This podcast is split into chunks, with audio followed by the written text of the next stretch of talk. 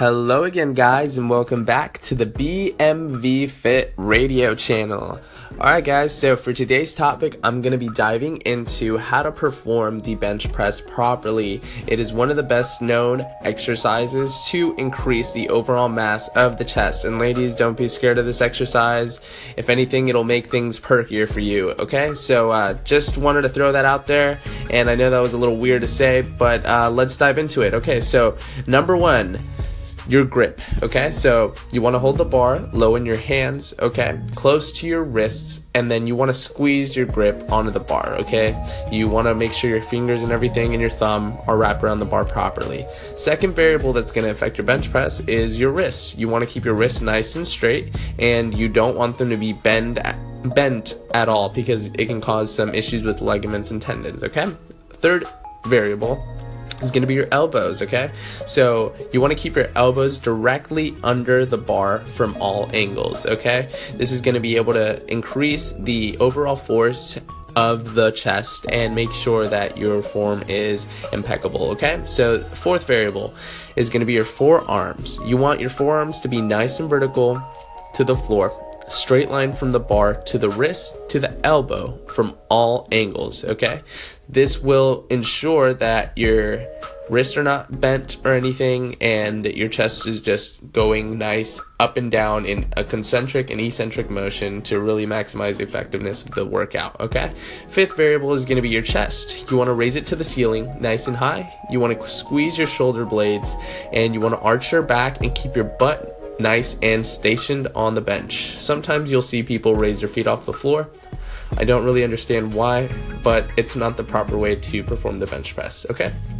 Going into the sixth variable is going to be your shoulders. You want to keep them back at all times to avoid impingements and to avoid any unnecessary stress into the shoulder capsule. Okay, we really don't want to um, affect any of the supraclavicular, not supraclavicular. I'm sorry, but the uh, what is it called? I'm sorry, uh, rotator cuffs basically. Um, we have a supraspinatus, that's what it is, and an infraspinatus, and uh, also have a different rotator cuff, uh, teres minor, and the fourth one is the subscapularis. Sorry, guys. Um, digging deep into that long term memory. so, just um, all right, so keep everything safe. Keep those shoulder blades and those shoulders back. So, the eighth thing, I'm sorry, the seventh thing is going to be your feet. You want them flat on the floor. You don't want them up, okay, at all, any given point in time. Sometimes you can even use your feet to drive into the floor so you can push the bar up easier, okay? The eighth thing is going to be the bar path. Okay, so when you're lowering the bar, it's actually going to come down in a diagonal line. So it's not going to go straight down from when you unrack it. I know. Uh, that would put a lot of tension actually on the shoulders, even if they're placed further back. I know from experience, but what you're gonna wanna do is lower the bar nice and slow to your mid chest, a little over your nipples or right underneath that, and then coming right back straight up towards your shoulders. That way you can really put a lot of tension onto the chest. Okay, so for the ninth thing, it's gonna be about racking. Just lock your elbows move the bar over your shoulders first and then get a lift off if you can. If you have a spotter there, they can help get the bar up. If you don't have a spotter, you want your elbows nice and locked and then you want to drive your back into the bench as you push forward to get the bar off of the rack, okay?